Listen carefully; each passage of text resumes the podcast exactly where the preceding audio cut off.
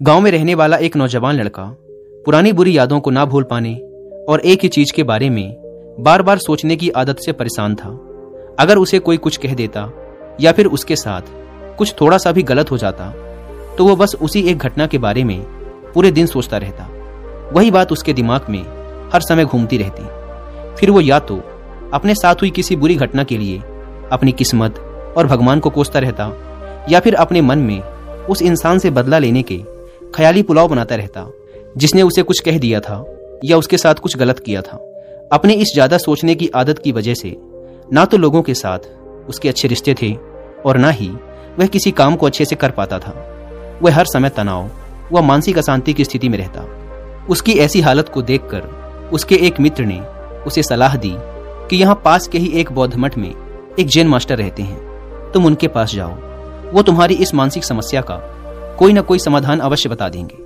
वह नौजवान लड़का, जिन मास्टर के पास जाता है, और अपनी समस्या उन्हें बताता है, कि कैसे वो एक ही घटना के बारे में बार बार सोचता रहता है, और पुरानी बुरी बातों व यादों को भूल नहीं पाता।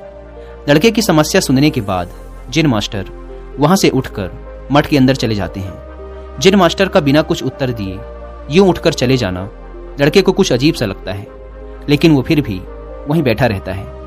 थोड़ी देर बाद वह देखता है कि जिन मास्टर मिट्टी की गिलास में पानी भरकर उसकी तरफ़ चले आ रहे हैं। जिन मास्टर लड़के के पास आकर खड़े हो जाते हैं तो लड़का भी उनके सामने खड़ा हो जाता है। जिन मास्टर लड़के से पूछते हैं, बताओ, इस ग्लास का वज़न कितना होगा? लड़के ने कहा, मैं एकदम सटीक तो नहीं बता सकता, लेकिन इस ग्लास का वज़न बहुत ही कम है। अब जिन मास्टर ने गंभीर होकर कहा, मेरा प्रश्न यह है कि अगर मैं इस ग्लास को थोड़ी देर तक ऐसे ही पकड़कर खड़ा रहूँ तो क्या होगा? लड़के ने कहा, कुछ भी नहीं होगा। जिन मास्टर ने फिर पूछा, अगर मैं इस ग्लास को इसी तरह एक घंटे तक पकड़ कर रखूँ तो क्या होगा? आपके हाथ में दर्द होना शुरू हो जाएगा। लड़के ने कहा, जिन मास्टर ने फिर प्रश्न किया, अगर मैं इस ग्लास को ठीक इसी तरह पूरे दिन पकड़ कर रखूँ, तब क्या होगा? आपके हाथ में बहुत ही भयंकर दर्द होना शुरू हो जाएगा। आपका हाथ सुन्न भी हो सकता है। आपके मांसपेशियों में भारी तनाव आ सकता है। और यहाँ तक कि आपके हाथ को लकवा भी मार सकता है। लड़के ने गंभीर शब्दों में कहा। जिन मास्टर ने कहा, बहुत बढ़िया। लेकिन क्या इस दौरान ग्लास का वज़न बदला? लड़के ने कहा, नहीं, वज़न तो नहीं बढ़ा। तब भला हाथ में दर्द और मांसपेशियों में तनाव क्यों आया? जिन मास्टर ने पूछा। बहुत समय तक पकड़े रहने के कारण। लड़के ने जवाब दिया। जिन मास्टर ने फिर प्रश्न किया, अब इस दर्द से छुटकारा पाने के लिए मैं क्या करूँ? ग्लास को नीचे रख दीजिए। लड़के ने कहा। जिन मास्टर ने कहा बिल्कुल सही। और जीवन की परेशानियाँ भी कुछ इसी तरह होती हैं। इन्हें कुछ देर तक अपने दिमाग में रखिए और लगेगा कि सब कुछ ठीक है। उनके बारे में ज़्यादा देर तक सोचिए और आपको पीड़ा होने लग जाएगी।